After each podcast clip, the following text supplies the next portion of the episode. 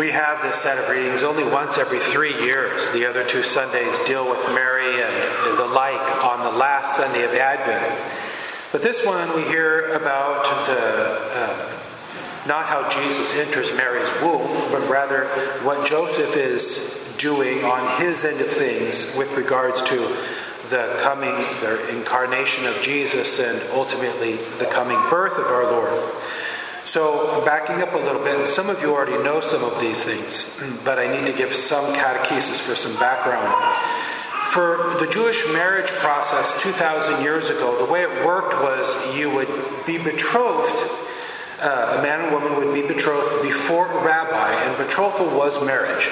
So the marriage rite took, or the wedding rite took two forms. First, a betrothal then you'd live apart for a year, and then after that, the two of you would come back together again in front of the rabbi, and he would say some more prayers and complete the rite, and then you'd have the wedding feast at Cana kind of thing. So when Joseph finds out that Mary's pregnant, because Mary has told him, I'm pregnant, they're already married. They're not engaged. We hear that word betrothal and we think engagement. But the tip off for us is when he decides to divorce her quietly. The use of the word divorce is very intentional because they're already married. So, what happens here is we would, on a normal human being level of reading this scripture passage, we would think that, well, then Joseph just assumes that Mary has slept with somebody, which, of course, Mary is a virgin. She hasn't slept with anybody. We would assume that, and that's why Joseph is thinking, should I out her publicly, you know, as an adulterous uh, person, or should I take the high road and quietly divorce her and slink away, sort of thing? The reality is that Joseph knows that she is the virgin mother of the Messiah. Joseph knows exactly who the Blessed Virgin Mary is. The Blessed Virgin Mary is the greatest of all of God's creation. She's greater than the Archangel Michael, she's greater than Lucifer before the fall. She is the greatest creature God has ever created. Joseph is not ignorant of who his wife is. Their marriage was divinely arranged. It wasn't two kind of hapless people just kind of stumbled on each other, not by a long shot. They were destined from their creation to enter into this chaste marriage. Joseph understands who she is. He understands she's the virgin from Isaiah's prophecies of what we heard about in our first reading today. And everyone, all the Jews, know all of the stories of the Old Testament. They have no television set, they've never seen a movie or a TV show, they have no internet, no radio, etc. Well, what did they do with their time? They plied through Old Testament stories. They knew the Old Testament stories in and out Daniel and the lion, and Joseph and the multicolored coat. And they knew all the stories, Adam and Eve, all of them. He knew the story of the virgin giving birth to the Messiah. And he knew she's the one. And he knew that when he married her. So when Joseph is upset and hearing she's pregnant, he's upset thinking, okay, God's doing his thing. He's doing his thing with the virgin. He's, I, I don't want to get in the way. I don't want to mess this thing up. And so that's his struggle. What do I do? What, what am I supposed to do? I, I'm a carpenter, you know. I might not have even been able to read and write. What do I do? What do I do? And this is where the angel comes to him in the dream and says, Stay with her and take her now into your home, kind of thing. By the way, if he does divorce her, then everyone in Nazareth will believe, just naturally enough, that he got his wife pregnant and abandoned her and the child. Everyone in Nazareth would think that Joseph is a terrible man. But that's what he would do, because that's what a righteous man would do. In the Old Testament, the word for saint is righteous person. The man is a saint. He is a saint.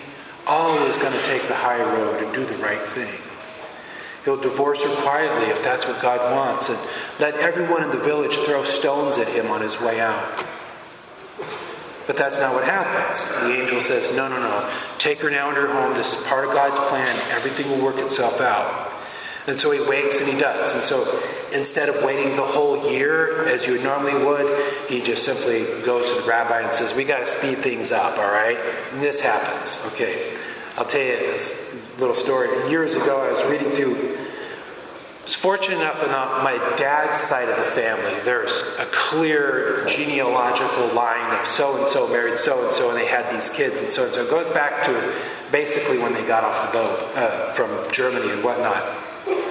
Anyway, it's interesting to see that in about every 10 to 20 marriages that the first baby is born before nine months have passed, all right? So you can tell, like, okay, I see what's happening here. This happens 2,000 years ago with the rabbis too. So Joseph just simply approaches the rabbi and says, We got to speed things up. We got a baby on the way now. So then they, they move the year long wait to now. And they complete the second part of the marriage ritual, and now they live together. This is the dynamic. For us, looking at this, we'd say, "Oh well, Joseph was visited by an angel. Isn't that neat? I, you know, it would, wouldn't it be great if I were visited by an angel and told what to do? I got all these, you know, things in my life that I wonder about. You know, like why? What is my mission? What is my purpose? Why am I here? What am I supposed to do? Wouldn't it be nice if an angel came to me and told me? Well, you wouldn't like that. Whenever the angels come, it's always super challenging it's always super challenging. And an angel will come later to Joseph after Jesus is born and say, Joseph, you have to get up now. Get the donkey, get the wife, fly to Egypt. Joseph wouldn't know how to speak Egyptian. How do I get from here to Egypt? I don't know any of those roads. There are robbers and there's no police. There's nothing along the way. What's going to protect us? When I get to Egypt, how am I going to, to water, feed, and, and house my little family? So this gets to this.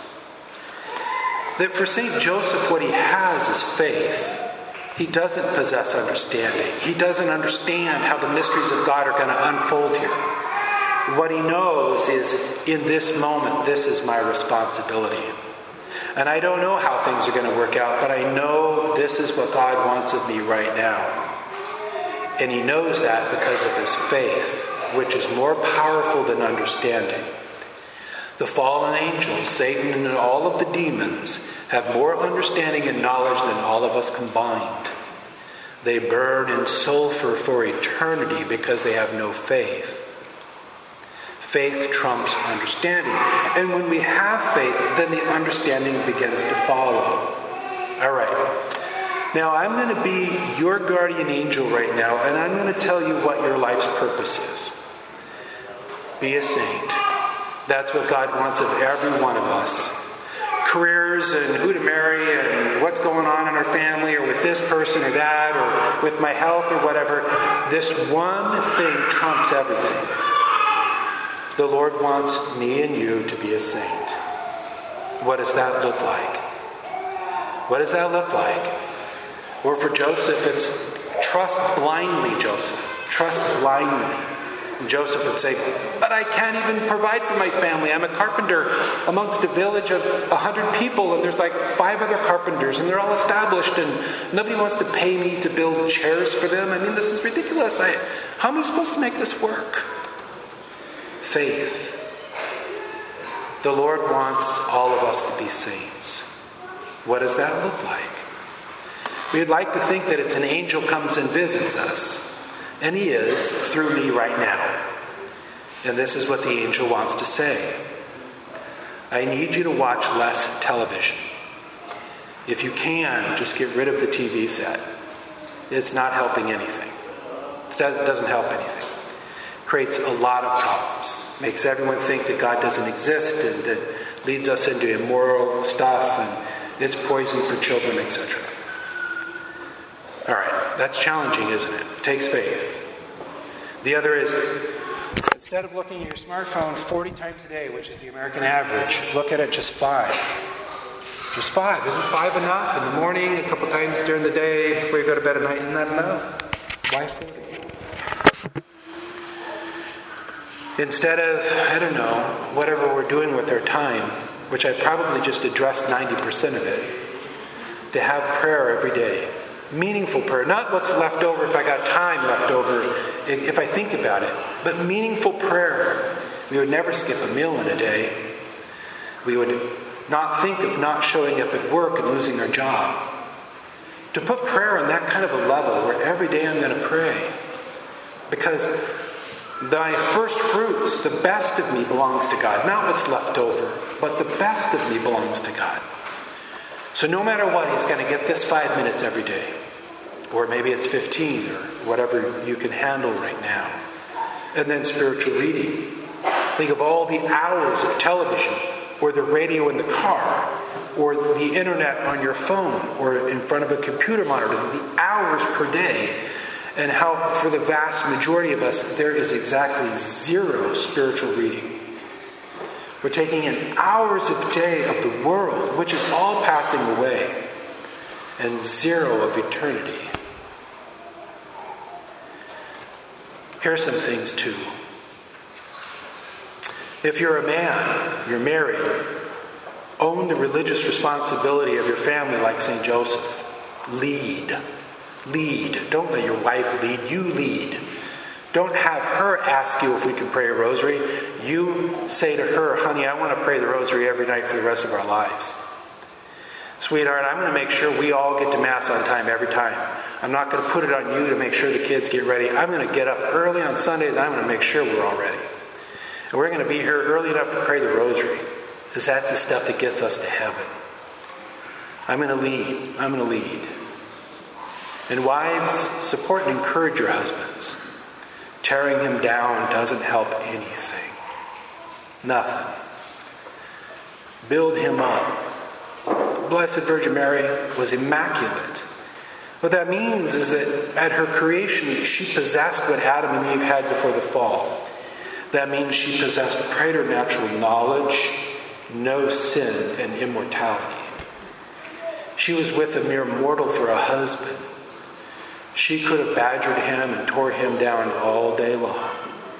I bet never in the course of their life together did she ever tear him down. I bet she tried to build him up every chance she could get. Be that for your husband, and your husband will become a very good man. All of us are called to be a saint. To be a saint. And it's a day in and day out challenge. It's not a one off angel visit me one night and presto, it's over. It's a day in and day out challenge to be that. But that's God's will in our life. Is to be a saint. It doesn't mean flying to Egypt or, you know, I need to go somewhere else to do that. No, it's right where I'm at. Be a saint. That's the call. That's the call. And if you do that, then I promise you the Lord will come. The Lord will come. For every one step I take toward the Lord, He'll take a thousand toward me. And we'll keep doing this until we're united eternally in the kingdom. But even in this life, He will make sure that we know that He's with us. And He'll guide us through the ins and outs and the doubts and the, the loss of control and the fear and the suffering. And He'll take us to the promised land. And He'll take us and our loved ones with us. So hear the angel tell you today Joseph, Mary, Catherine, Teresa, Jim, Stephen, John, the Lord wants you to be a saint. Be a saint.